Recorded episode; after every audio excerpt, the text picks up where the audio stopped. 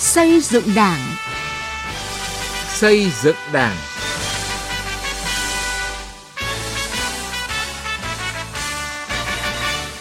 Xin kính chào quý vị và các bạn.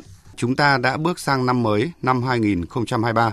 Những người làm chương trình Xây dựng Đảng xin gửi lời chúc mừng năm mới với nhiều sức khỏe và thành công đến quý thính giả của Đài Tiếng nói Việt Nam trong năm hai không hai ba. Thưa quý vị và các bạn, đất nước đã vượt qua năm hai không hai hai với nhiều khó khăn thách thức, với những thành tựu nổi bật toàn diện trong phát triển kinh tế xã hội, đảm bảo an ninh quốc phòng. Trong những thành tựu đó có dấu ấn nổi bật của công tác xây dựng thể chế trong Đảng, tiếp tục nâng cao năng lực cầm quyền và lãnh đạo của Đảng, xây dựng hệ thống chính trị cùng đội ngũ cán bộ đảng viên ngày càng có chất lượng cao, đáp ứng yêu cầu phát triển của đất nước trong giai đoạn mới. Trong chương trình Xây dựng Đảng đầu tiên của năm mới hai không hai ba, chúng tôi đề cập những dấu ấn trong công tác xây dựng Đảng năm hai không hai hai. Chương trình hôm nay có sự đồng hành của hai vị khách mời. Ờ, xin trân trọng giới thiệu giáo sư, tiến sĩ khoa học Phan Xuân Sơn, Học viện Chính trị Quốc gia Hồ Chí Minh. Xin trân trọng kính chào quý vị thính giả nghe đài. Xin chúc quý vị một năm mới bình an, hạnh phúc và may mắn. Vị khách mời thứ hai là tiến sĩ Đoàn Văn Bảo, vụ trưởng vụ lý luận chính trị, Ban Tuyên giáo Trung ương. Xin trân trọng kính chào quý thính giả của Đài Tiếng nói Việt Nam. Nhân dịp năm mới, xin kính chúc quý vị thính giả luôn mạnh khỏe, bình an, gặp mọi điều lành và thành công. À, vâng, xin cảm ơn hai vị khách mời. À, thưa quý vị và các bạn, à, thưa các vị khách mời, năm hai không hai hai là năm thứ hai cả nước triển khai thực hiện nghị quyết Đại hội đại biểu toàn quốc lần thứ mười ba của Đảng. Trong bốn nhiệm vụ đã đề ra, nhiệm vụ xây dựng chỉnh đốn Đảng được xác định là nhiệm vụ trọng tâm, then chốt và quan trọng hàng đầu. Với nỗ lực và quyết tâm cao, công tác xây dựng chỉnh đốn Đảng trong năm qua đã để lại những dấu ấn đặc biệt với nhiều kết quả đột phá từ xây dựng thể chế trong Đảng, công tác xây dựng hệ thống chính trị đến việc sắp xếp, sàng lọc đội ngũ cán bộ, tăng cường kiểm soát quyền lực, phòng chống tham nhũng tiêu cực, cũng như đổi mới và đột phá trong việc triển khai thực hiện nghị quyết. À, chúng ta cùng điểm lại một số nét nổi bật trong năm vừa qua qua tổng hợp ngắn ngay sau đây. Trong năm qua, Đảng đã có những bước tiến quan trọng trong việc hoàn thiện thể chế với việc kịp thời ban hành nhiều văn bản, chỉ thị, nghị quyết quan trọng đáp ứng được nhu cầu thực tiễn đang đặt ra. Điển hình là quy định số sáu mươi lăm của Bộ Chính trị về luân chuyển cán bộ, quy định số sáu mươi chín về kỷ luật tổ chức Đảng và đảng viên vi phạm, quy định tám mươi về phân cấp quản lý cán bộ và bổ nhiệm giới thiệu cán bộ ứng cử. Đi liền với đó là kết luận số hai mươi của Bộ Chính trị về chủ trương bố trí công tác đối với cán bộ thuộc diện Bộ Chính trị, Ban Bí thư quản lý sau khi bị kỷ luật. Cũng trong năm hai không hai hai, có hai hội nghị của Trung ương và mỗi hội nghị Trung ương đều ra nghị quyết liên quan đến công tác xây dựng chỉnh đốn Đảng. Hội nghị Trung ương năm khóa mười ba đã ra nghị quyết số hai mươi mốt về tăng cường củng cố xây dựng tổ chức cơ sở Đảng và nâng cao chất lượng đặc biệt trong giai đoạn mới. Hội nghị Trung ương sáu vừa qua cũng đã ban hành nghị quyết số hai mươi tám về đổi mới phương thức lãnh đạo cầm quyền của Đảng. Chưa bao giờ trong một năm lại ban hành hai nghị quyết liên quan đến công tác xây dựng Đảng như vậy. Những văn bản nghị quyết đó đã tạo ra cơ sở chính trị pháp lý cho Đảng ta, lãnh đạo cách mạng và sự nghiệp xây dựng bảo vệ Tổ quốc, nâng cao vị thế Đảng cầm quyền của chúng ta trong giai đoạn mới. Công tác phòng chống tham nhũng, xử lý kỷ luật Đảng được đẩy mạnh và gặt hái được nhiều kết quả nổi bật. Các cơ quan tố tụng cả nước đã khởi tố điều tra gần hai mươi lăm nghìn vụ với hơn bốn nghìn sáu trăm bị can, truy tố hai nghìn một trăm năm mươi bảy vụ với hơn bốn nghìn năm trăm bị can, xét xử sơ thẩm hai nghìn một trăm chín mươi tám vụ với bốn nghìn không trăm hai mươi bị cáo về các tội tham nhũng, kinh tế, chức vụ. Riêng Ban Chỉ đạo Trung ương đã tập trung chỉ đạo xử lý một trăm lẻ tám vụ án vụ việc tham nhũng tiêu cực nghiêm trọng, phức tạp, nhất là đã khởi tố mới, điều tra nhiều vụ án tham nhũng tiêu cực đặc biệt nghiêm trọng, phức tạp, xảy ra trong những lĩnh vực chuyên môn sâu, hoạt động khép kín và cả trong khu vực nhà nước và khu vực ngoài nhà nước, như vụ án xảy ra tại Cục Lãnh sự Bộ Ngoại giao, các vụ án xảy ra tại Tập đoàn ép lờ xê, Tân Hoàng Minh, Công ty a i xê, vụ án xảy ra tại Tập đoàn Vạn Thịnh Phát. Thời gian qua đã xử lý nhiều bị can là cán bộ cấp cao, cả đương chức và nghỉ hưu, được cán bộ, đảng viên và nhân dân hoan nghênh, đồng tình, ủng hộ, đánh giá cao. Trong đó đã khởi tố điều tra mười lăm cán bộ cấp cao thuộc diện Bộ Chính trị, Ban Bí thư quản lý. Trong năm hai không hai hai, Ban Chấp hành Trung ương cũng đã cách chức cho thôi chức đối với sáu ủy viên Trung ương Đảng khóa mười ba. Tại một số diễn đàn gần đây, Tổng Bí thư Nguyễn Phú Trọng, trưởng Ban Chỉ đạo Trung ương về phòng chống tham nhũng tiêu cực đều khẳng định công tác xây dựng chỉnh đốn Đảng và phòng chống tham nhũng đã và đang chuyển biến rất mạnh mẽ. Công tác xây dựng chỉnh đốn Đảng, kiện toàn hệ thống chính trị được đẩy mạnh. Riêng công tác phòng chống tham nhũng được chỉ đạo thực hiện ráo riết, quyết liệt, đạt nhiều kết quả tích cực rõ rệt, để lại dấu ấn tốt, được nhân dân rất hoan nghênh, đồng tình, ủng hộ, các tổ chức quốc tế ghi nhận, đánh giá tích cực. Tham nhũng đang từng bước được kiềm chế và có chiều hướng thuyên giảm, góp phần giữ vững ổn định chính trị, phát triển kinh tế xã hội, củng cố niềm tin của nhân dân đối với Đảng, nhà nước và chế độ ta. Trung ương, Bộ Chính trị, Ban Bí thư, các cơ quan tham mưu của Đảng đã ban hành nhiều chủ trương giải pháp mới, mạnh mẽ, quyết liệt về xây dựng chỉnh đốn Đảng và phòng chống tham nhũng. À, vâng, à, thưa hai vị khách mời, à, qua nghe những thông tin vừa rồi thì hai vị khách mời à, có cảm nghĩ như thế nào về những dấu ấn có tính đột phá trong công tác xây dựng chỉnh đốn Đảng trong năm hai nghìn không trăm hai mươi hai? À, trước hết chúng tôi xin được mời ý kiến của giáo sư Phan Xuân Sơn ạ. Cái năm hai nghìn không trăm hai mươi hai đấy là cái năm thứ hai chúng ta triển khai cái nghị quyết của Đại hội mười ba. Thì tôi thấy rằng là năm hai mươi hai này đấy, Đảng ta có ban hành là trên bảy chục các cái văn kiện như là nghị quyết Hội nghị Trung ương, rồi các cái chỉ thị của Bộ Chính trị, rồi các cái quyết định, rồi các cái quy định, các cái quy chế, rồi các cái thông báo, vân vân. Các cái văn kiện này thì liên quan đến toàn diện các cái vấn đề của đời sống kinh tế xã hội của nước ta. Để khẳng định được là cái năm hai mươi hai này thì Đảng tập trung lãnh đạo toàn diện các cái nhiệm vụ kinh tế xã hội mà Đại hội mười ba của Đảng đề ra. Về cái nhiệm vụ xây dựng Đảng là nhiệm vụ then chốt đấy. Trong đó, đó, trong xây dựng Đảng thì công tác cán bộ là then chốt của then chốt đó, thì nó cũng đã nổi bật trong năm hai nghìn không trăm hai mươi hai. Có hai cái nghị quyết liên quan đến công tác xây dựng và chỉnh đốn Đảng. Một là cái nghị quyết hai mươi tám mà vừa rồi có điểm tin đấy, là nghị quyết về nâng cao năng lực lãnh đạo và cầm quyền của Đảng. Nghị quyết thứ hai là cái nghị quyết về tiếp tục xây dựng hoàn thiện nhà nước pháp quyền, cũng liên quan đến xây dựng chỉnh đốn Đảng và hệ thống chính trị, và cũng liên quan đến cái năng lực lãnh đạo và cầm quyền. Vậy thì bây giờ anh lãnh đạo rồi đấy, lãnh đạo thì anh đề ra đường lối, chủ trương, nghị quyết. Tuy nhiên bây giờ cầm quyền như thế nào? Thì cũng, cũng là vấn đề khó của nghị quyết trên đấy. Thì chúng ta có một cái nghị quyết chuyên đề là về xây dựng, nghị quyết thứ bảy về cái xây dựng nhà nước pháp quyền. Ngoài ra thì một số cái văn bản, cái chỉ thị, uh, ví dụ như là cái cái quyết định là sáu mươi bảy về cái chuyện là thành lập với cái ban phòng chống tham nhũng ở các địa phương. Thế rồi cái sáu mươi chín về kỷ luật các tổ chức Đảng và đảng viên, rồi thông báo hai mươi về những vấn đề từ chức, tức là những cái liên quan đến hai cái vấn đề mà tôi cho là rất nổi trội trong suốt nhiều thời kỳ vừa qua đó thì cũng có.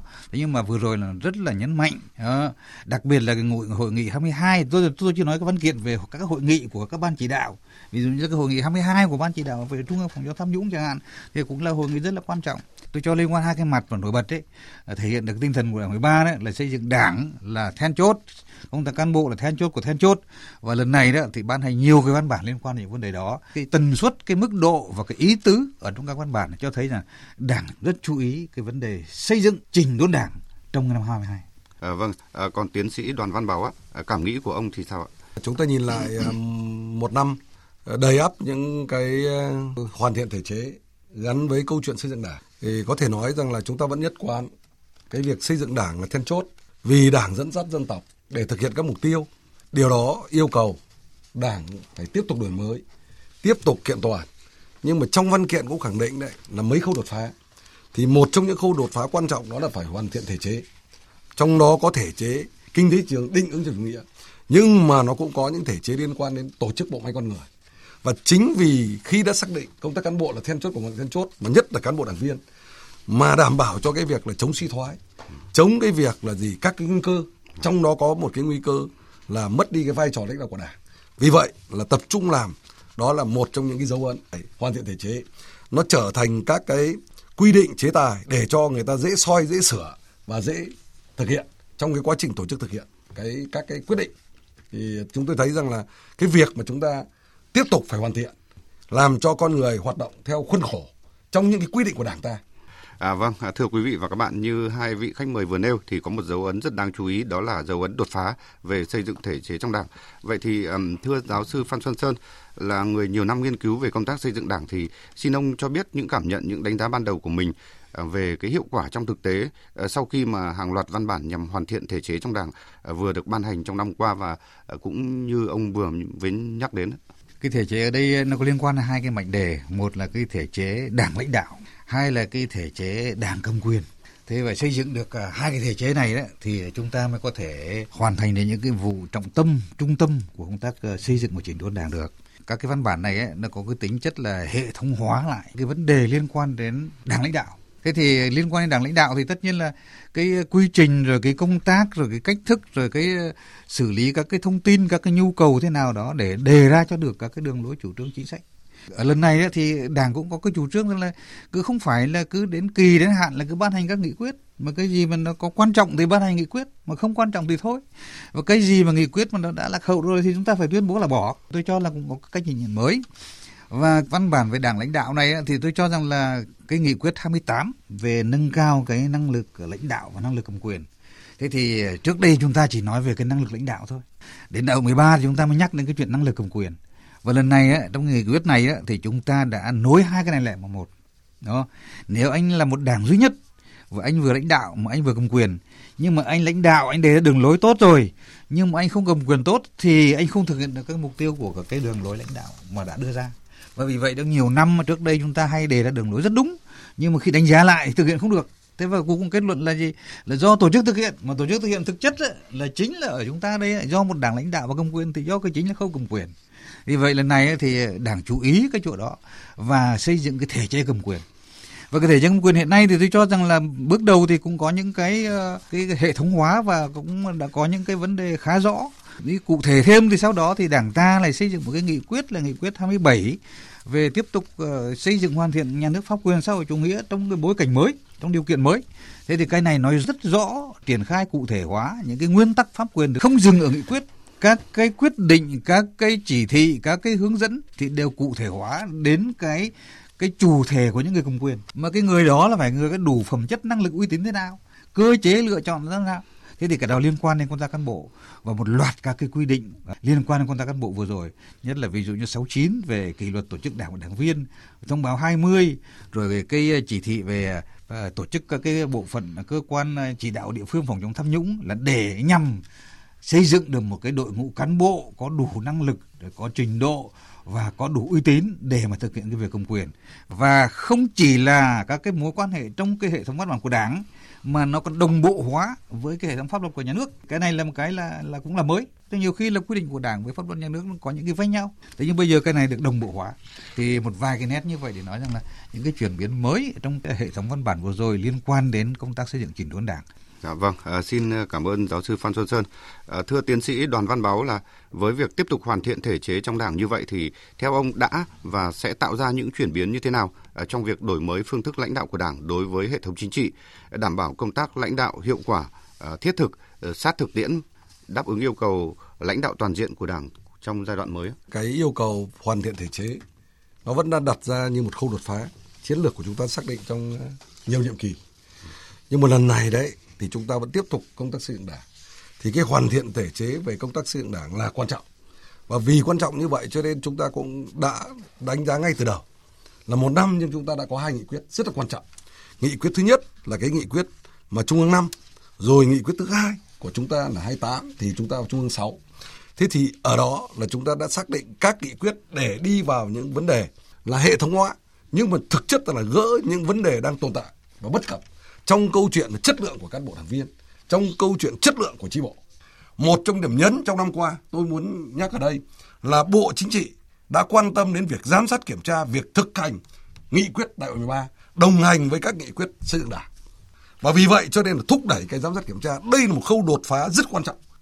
À, đúng như phân tích của hai vị khách mời thì à, rõ ràng là hoàn thiện thể chế trong đảng theo hướng cụ thể, à, đầy đủ, thống nhất là những dấu ấn có thể nói là mang tính đột phá trong công tác xây dựng chỉnh đốn đảng của năm hai nghìn không trăm hai mươi hai.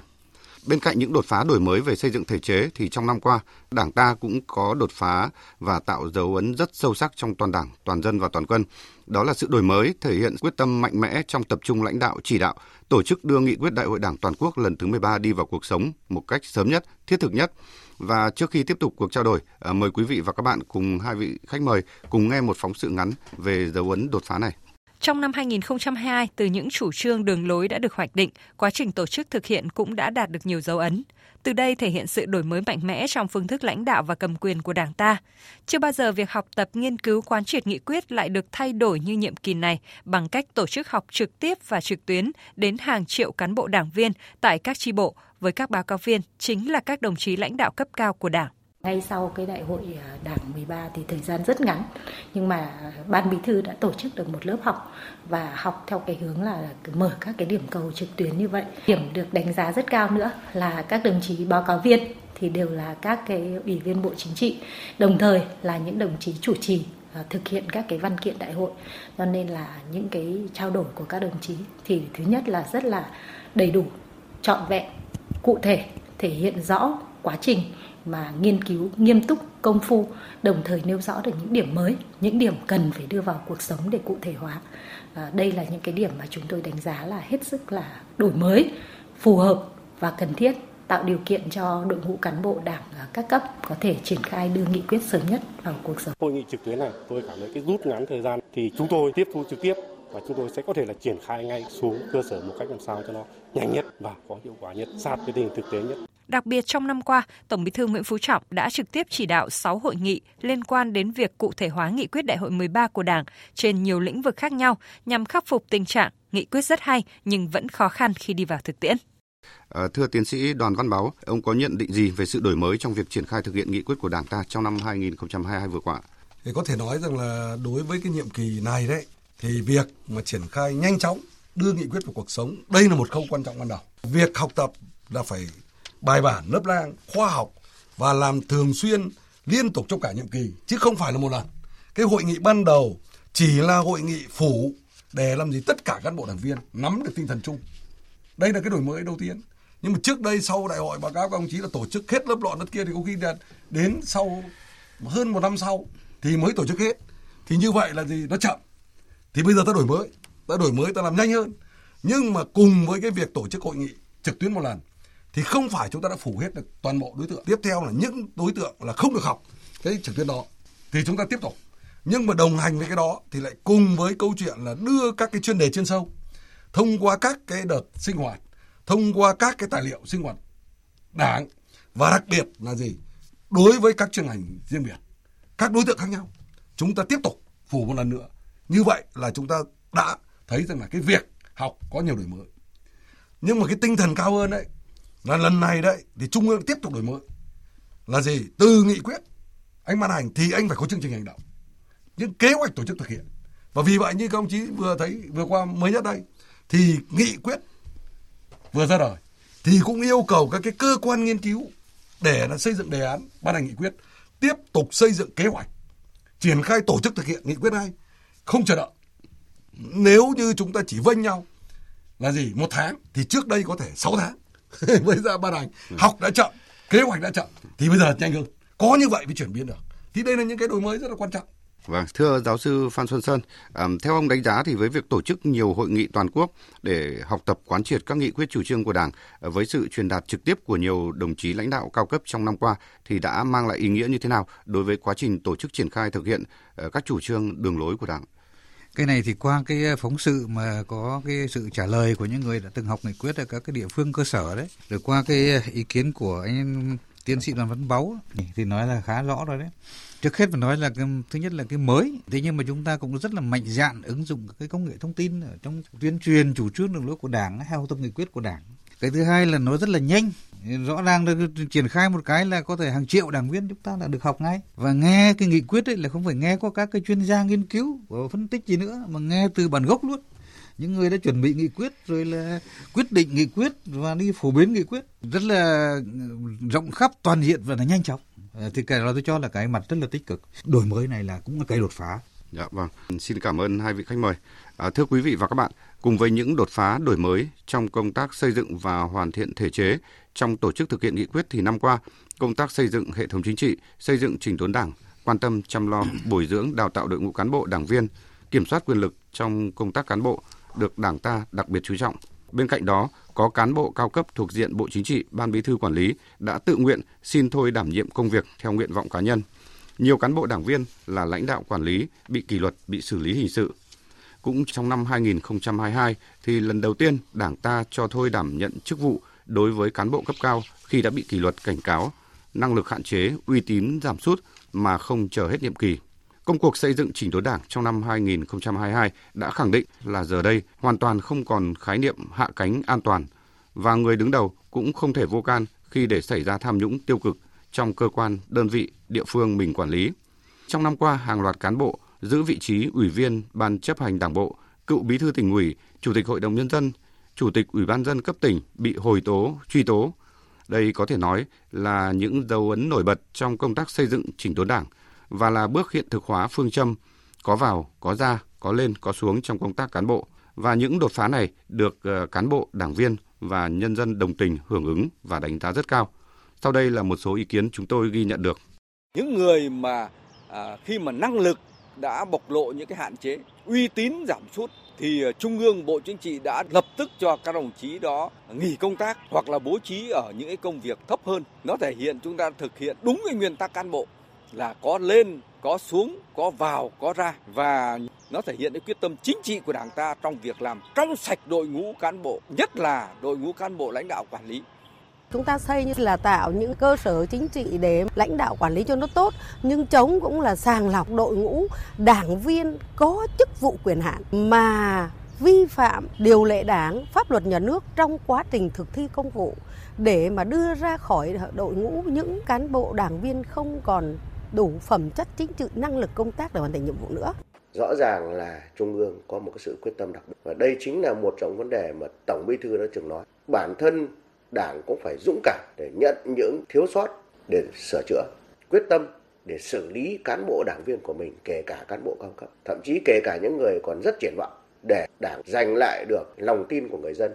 Thưa các vị khách mời, qua nghe những ý kiến vừa rồi thì các vị khách mời có nhận định gì về những nỗ lực nâng cao chất lượng đội ngũ cán bộ đảng viên của Đảng ta trong năm hai nghìn không trăm hai mươi hai? Trước hết xin mời giáo sư Phan Xuân Sơn ạ. Liên quan đến cái vấn đề từ chức ấy, thì tôi cho rằng năm hai nghìn không trăm hai mươi hai là một cái năm mà thực hiện trong thực tế rất là nhiều. Nhưng mà trong cái công tác cán bộ của Đảng ta từ trước đến nay đó, nó nổi lên vấn đề là tại sao không thấy cán bộ từ chức. Mà đặt ra vấn đề này rồi nhưng mà cũng không phải là đã có từ chức được ngay. Bởi vì là cái công tác cán bộ này là công tác của tập thể, công tác của tổ chức chứ không phải là vấn đề chỉ của cá nhân anh.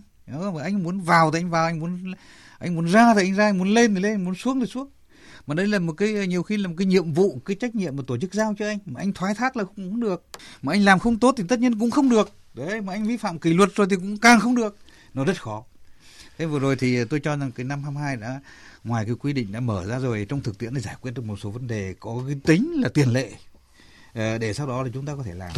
Một là quy định cái đội ngũ cán bộ các cấp, trong đó cái cán bộ cấp cao, cấp mà Bộ Chính trị, Trung ương, Ban Bí thư quản lý đó thì có thể từ chức. Từ chức là còn mấy cái trường hợp có thể từ chức thế này: một là có thể vi phạm khuyết điểm, rồi là mất uy tín, rồi là hạn chế năng lực thì có thể từ chức. Thứ hai là có thể bị kỷ luật, nhưng mà ở cái mức độ là uh, nó chưa phải truy tố, mà nhưng mà nó tồn tại như vậy, giữ cương vị như vậy thì nó khó điều hành cho đơn vị, cho tổ chức, vậy thì có thể từ chức hoặc là đảm nhiệm một cái vị trí khác, hoặc là phấn đấu tiếp tục. Cái chốt cuối cùng là cái chỗ ở đây là cái trách nhiệm của cán bộ. Anh có đảm đương được nhiệm vụ thì anh nhận làm, và anh không đảm đương được nhiệm vụ dù lý do là bị kỷ luật, hay là dù cái lý do là bị hạn chế về năng lực, hay là vì cái lý do khách quan về sức khỏe chẳng hạn, ví dụ thế, thì anh cũng nên từ chức. Và tổ chức Đảng hiện nay ấy, thì không phải là khó khăn gì, mà nếu cái chuyện đó mà rõ ràng là nó có chứng cứ đó, có bằng chứng thì để cán bộ từ chức. Thì một là nó phù hợp với năng lực của người ta, nó đỡ gây áp lực và đỡ gây những vấn đề phiền toái trong cái công tác.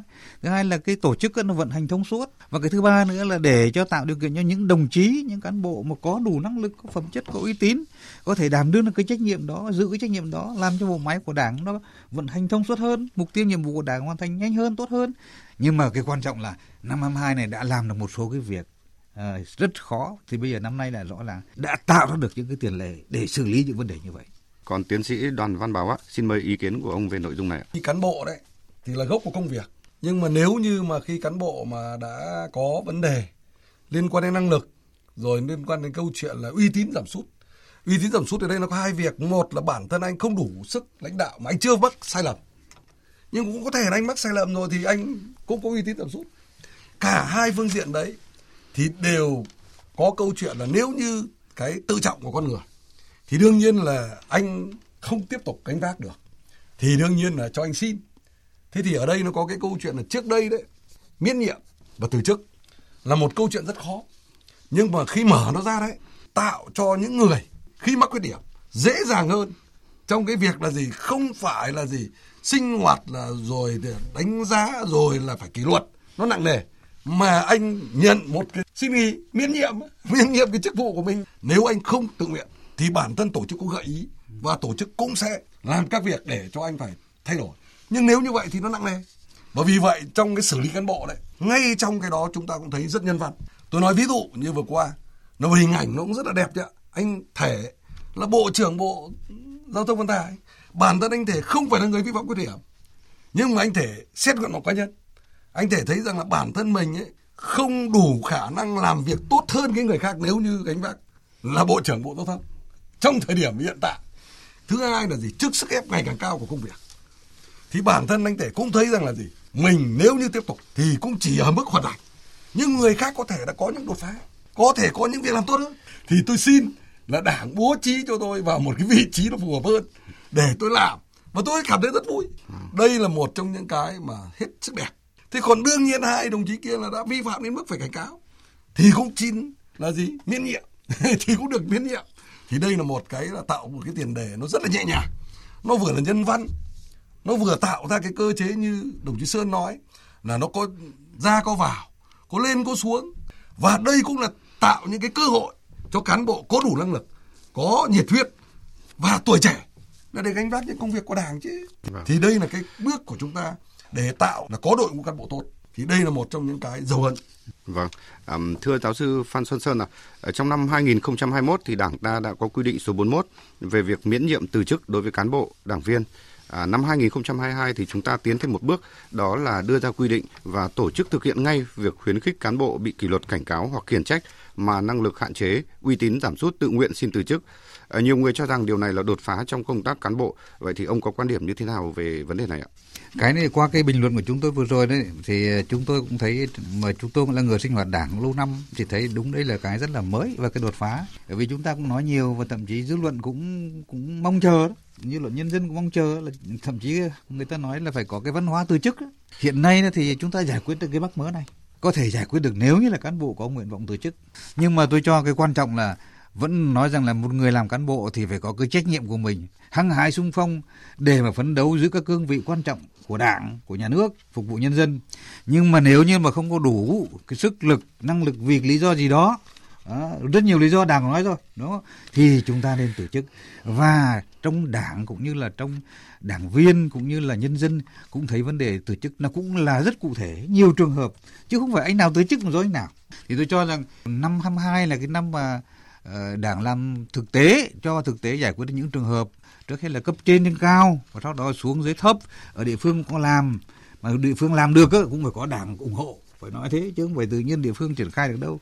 Nên tôi cho rằng là toàn bộ cái đó có nghĩa là cái cái cái cái cái hoạt động, cái hành động của Đảng ta đã tạo ra cái tiền lệ, và tôi cho đây là cái đột phá. Thế còn từ năm hai mươi ba trở đi thì có lẽ cũng phải tổng kết lại cái việc đó, rồi cũng có thể cái nào đó có thể như là để làm cho nó nó, nó hay hơn, nó, nó hay hơn, đó, nó rõ ràng hơn, và cái dư luận đánh giá của nó nó cũng mềm mại hơn.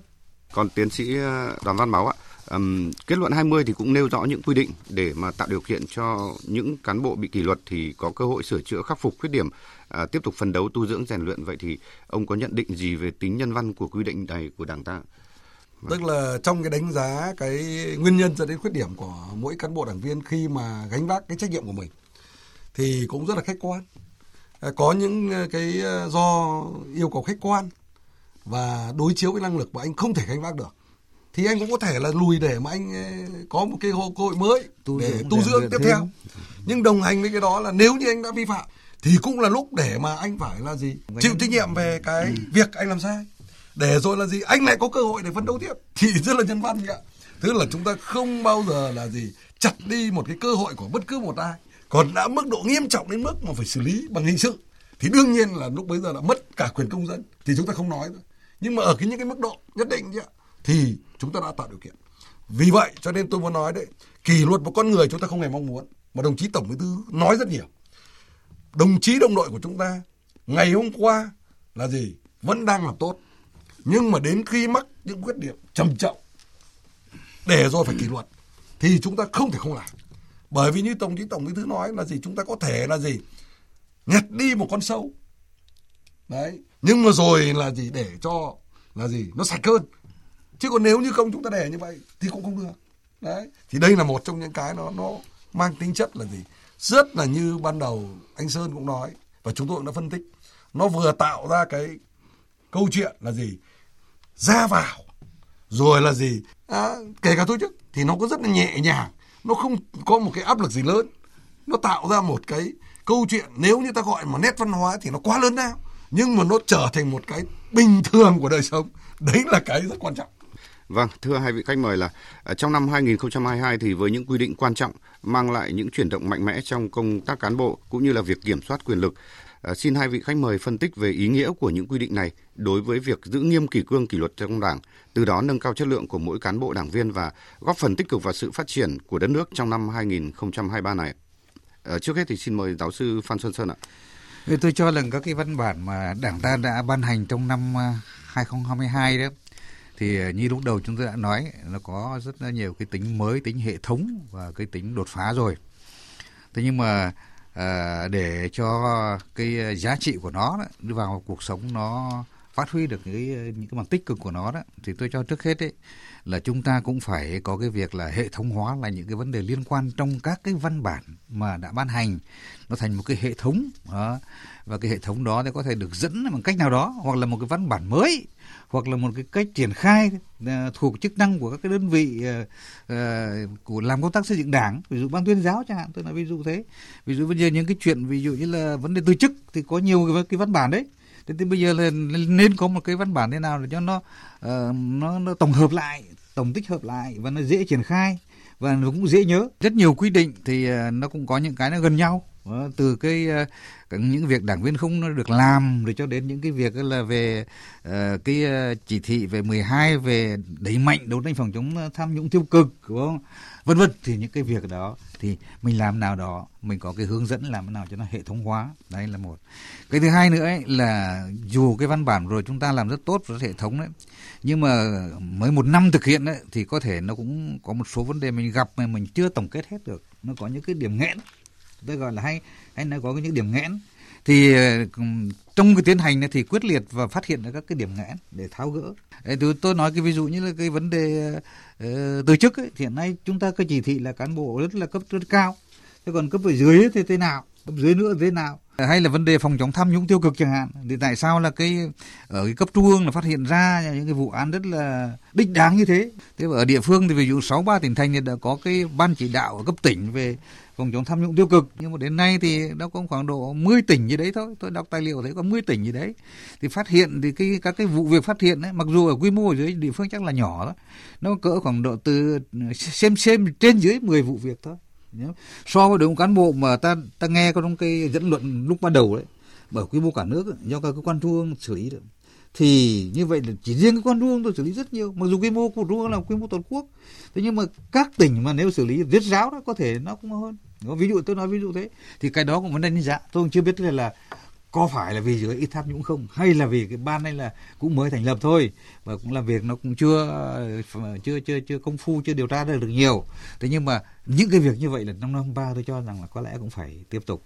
Còn tôi cho là cái vấn vấn đề mà cực kỳ quan trọng đó, ngoài những cái thao tác vừa rồi có cái tính uh, gọi là cái tính uh, công việc đó, thì có những vấn đề tôi cho rằng liên quan đến việc uh, có cái tính lý luận và thực tiễn rất lớn. Đó là hai cái nghị quyết, cái nghị quyết về nâng cao năng lực uh, uh, lãnh đạo và cầm quyền, liên quan hai cái hệ thống gọi là ta gọi là hoàn thiện thể chế, là phải hoàn thiện cái thể chế về nâng cao năng lực lãnh đạo, và hai là cái hệ thống thể chế về năng lực cầm quyền, có triển khai, có tổ chức thực hiện, nhưng mà cuối cùng phải có kiểm tra, giám sát và có đánh giá để mà rút kinh nghiệm.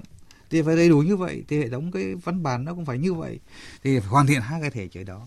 Cái tiếp theo đó là tôi cho trung tâm của việc năng lực cầm quyền ấy là chính là, tức là trung tâm của việc xây dựng Đảng và mặt chính trị đấy là chính là nâng cao năng lực cầm quyền, và cái này đối với ta rất khó, rất mới. Vậy thì bây giờ Đảng chọn người vào cầm quyền như thế nào? Trước đây là mình cứ cử cái là xong, đúng không ạ? Nhưng bây giờ nó phải pháp quyền. thế cái trình tự thủ tục ra làm sao, chất lượng các bước cán công tác cán bộ ra làm sao, rồi liên quan những chuyện chúng ta bàn lúc nãy giờ, từ từ chức rồi tham nhũng tất cả các thứ, để làm thế nào có những cái đội ngũ cán bộ là thực sự đủ năng lực cầm quyền, chứ không phải là cứ mình thấy bên ông ông chạy thì là mình là cho vào cầm quyền, hay là công tác bên bên đảng tốt cái thì ông cho sang bên chính quyền cầm quyền, à, tiến với bộ thoái vi ban ví dụ thế, không, không phải. Mà bây giờ cái năng lực rồi trong việc hoàn thiện nhà nước rồi thì đội ngũ cán bộ mà ta gọi là quyết định mọi công việc đó, đúng không? Đặc biệt là là cán bộ cấp chiến lược và đứng đầu á, mà nghị quyết nói bây giờ phải làm thế nào để thực hiện được hai cái nghị quyết quan trọng đó, mà cái đó là có tính nền tảng á, tôi cho là có tính nền tảng. À, vâng. À, xin mời ý kiến của tiến sĩ Đoàn Văn Bảo về nội dung này. À, như à, có thể nói rằng là một năm chúng ta đã có nhiều đột phá, có nhiều điểm mới. Nhưng mà đồng chí Tổng Bí thư cũng đã nói đấy, tức là hôm qua tốt rồi thì hôm sau phải tốt hơn, và càng phải tốt hơn nữa. Bởi vì như chúng ta đã biết là văn kiện Đại hội mười ba cho đến tầm nhìn hai không bốn lăm, nhưng mà dù gì dù gì nó vẫn có giai đoạn của nó là Đại hội mười bốn. Mà Đại hội mười bốn như Sơn nói đấy, bây giờ là năm thứ hai này, năm thứ ba chuẩn bị là khởi động các cái khâu chuẩn bị cho Đại hội mười bốn rồi. Thì như vậy đấy là chúng ta phải tiếp tục đẩy mạnh. Những gì chúng ta đang làm được là từng bước cụ thể hóa trên tinh thần hệ thống hóa, để là gì? Khắc phục những cái hạn chế chồng chéo trong các cái văn bản quy định. Đấy là hoàn thiện pháp luật của chúng ta. Thì chúng ta đang từng bước chúng ta làm chuyện đó. Và chúng ta đã làm tốt rồi. Thì đương nhiên trên cái đà này chúng ta tiếp tục nữa. Nhưng mà theo cái hướng ngắn gọn, dễ nhớ, dễ hiểu, dễ đánh giá và dễ kiểm tra giám sát. Câu chuyện vẫn là xoay về công tác cán bộ, và đặc biệt là cán bộ đảng viên, người có chức vụ càng cao càng phải nêu gương. Đây là kết luận số không một, học và làm theo bác. Chúng ta đang là kiên định, bốn cái kiên định mà tôi tôi nói lại là nếu như chúng ta quên cái này chúng ta sẽ thất bại. Ta làm gì làm bây giờ là kể cả trong văn kiện cũng đều quy định. Văn kiện lần đầu tiên trong văn kiện mười ba là chúng ta xác định hệ quan điểm khác, nó tách riêng, chứ không phải trước đây là là hệ quan điểm xong rồi mục tiêu xong rồi giải pháp, bây giờ quan điểm riêng. Và tôi nói là cái này đồng chí Tổng Bí thư nói đấy là bốn quan điểm kiên định mà bất di bất dịch, không được ngả nghiêng dao động, cán bộ đảng viên nào cũng phải quan triệt. Thì tôi mong muốn đấy là năm hai không hai hai chúng ta đã làm tốt, nhưng mà hai không hai ba tiếp tục quán triệt sâu sắc hơn bốn cái kiên định. Kiên định thứ nhất là phải kiên định vận dụng phát triển sáng tạo chủ nghĩa Mác Lênin tư tưởng Hồ Chí Minh. Đấy. Kiên định thứ hai đấy là phải kiên định độc lập dân tộc gắn liền với chủ nghĩa xã hội. Kiên định thứ ba là gì? Kiên định con đường đổi mới. ba mươi lăm năm chúng ta đi bằng cái thành tựu, và đồng chí Tổng Bí thư nói rằng là đất nước ta chưa bao giờ có vị thế cơ đồ tiềm lực uy tín quốc tế như hôm nay. Thì đương nhiên ta phải tin con đường ấy chứ. Rồi chúng ta kiên định cái thứ tư, đó là kiên định các nguyên tắc xây dựng đảng. Thì đây là bốn cái phải kiên định. Nhưng mà một cái đảm bảo trong cái đó, đó là chính phải đảm bảo phấn đấu là gì? Cao nhất cái lợi ích quốc gia dân tộc. Đây là cái cái cái tối thượng. À, thưa hai vị khách mời, là những đột phá đổi mới về công tác đảng trong năm qua thì sẽ là tiền đề vững chắc cho những thành công trong công tác đảng năm hai không hai ba này. Vậy thì trong năm mới hai không hai ba này thì hai vị khách mời có những đề xuất và kỳ vọng gì vào việc tiếp tục đổi mới phương thức lãnh đạo cầm quyền của đảng đối với hệ thống chính trị nhằm đưa đất nước ta tiếp tục đạt được những thành công mới, hiện thực hóa những mục tiêu mà chúng ta đã đề ra đến năm hai không ba không và định hướng đến năm hai không bốn lăm. Năm hai không không ba đấy thì trước hết là chúng ta cũng phải quyết tâm thực hiện cái tinh thần của nghị quyết Đại hội mười ba đã đề ra. Và trong cái năm hai không hai hai ấy, thì chúng ta đã cụ thể hóa được một số các cái nhiệm vụ quan trọng mà mang được rất nhiều cái thành tích và có tính đột phá, chúng ta vừa rồi nói rồi. Và cái một cái tính tất yếu nữa ta có thể suy ra từ năm hai thôi, tức là chúng ta phải tiếp tục, mà đảng ta hiện nay hay dùng từ kiên trì đấy, là phải phát huy đó, tổng kết, phát huy, duy trì cho được cái diễn dã một chút, tức là cái phong độ, cái tinh thần của năm hai mươi hai đấy. Rồi tháo gỡ những cái điểm nghẽn, những cái khó khăn, những cái vướng mắc trong quá trình thực hiện cái những cái chủ trương, cái nghị quyết, những cái quyết định của đảng trong năm hai không hai hai. Và đặc biệt ấy, cái mà hiện nay cái phong độ chúng ta ở rất cao và nhân dân rất kỳ vọng, đánh giá rất là cao, đó là trong cái công tác tổ chức cán bộ, một số nội dung vừa rồi nói, và liên quan đến cái đó là cái xây dựng chỉnh đốn đảng mà chúng ta làm từ đại hội mười hai, mười một, mười hai, mười ba triển khai mạnh, là cái việc là đấu tranh phòng chống tham nhũng tiêu cực. mà kết quả thì rất là rõ ràng. Có thể nói là hiện nay cái phòng tuyến của cái lực lượng tham nhũng tiêu cực thì có thể nói là cũng có rất là lung lay, mà Tổng Bí thư có nhận định là có cái xu hướng xu hướng là lùi lại đó. Và cái này ấy, là tôi cho rằng là cái kết quả này thì nó cái ảnh hưởng nó rất to lớn, bởi vì không chỉ liên quan đến công tác cán bộ thực hiện các nhiệm vụ chính trị của Đảng đâu, mà nó củng cố cái lòng tin của nhân dân và lòng tin của các tổ chức quốc tế cũng như bạn bè quốc tế đối với cái cái sự đúng đắn, cái sự lựa chọn, cái cái con đường đi lên, cái cách thức điều hành đất nước, cái cách thức lãnh đạo, cách thức cầm quyền của Đảng ta. Và uh, nó tạo được cái cái hiệu ứng uh, có thể nói là toàn diện để chúng ta thực hiện tốt các cái nhiệm vụ mà có thể đặt ra cho cái nhiệm kỳ này và tạo tiền đề cho các cái nhiệm vụ sau, cho đến mãi uh, đến mục tiêu mà đại, đại hội mười ba đề ra đến năm hai không bốn lăm. À, còn uh, tiến sĩ Đoàn Văn Bảo, ông có bổ sung gì thêm ý kiến về nội dung này không ạ? Tôi thì tôi cho rằng là chúng ta đã nhận diện ngay từ ban đầu. Chúng ta đã nói rằng năm hai không hai hai là những năm mà là năm mà chúng ta đã có nhiều đột phá, cũng tạo ra nhiều dấu ấn, tạo được niềm tin của nhân dân đối với Đảng và ngay kể cả trong đội ngũ cán bộ đảng viên đối... thì đây là cái rất quyết định. Thế nhưng mà như đồng chí Tổng Bí thư nói đấy, là phía trước của chúng ta là thách thức càng lớn. Bây giờ là gì? Chúng ta đã dự báo được tình hình thế giới và khu vực thì biến đổi mau lẹ khó lường. Vậy thì phải tăng tính sáng tạo, đúng không ạ? Chúng ta đã làm nhưng mà chúng ta phải tiếp tục sáng tạo.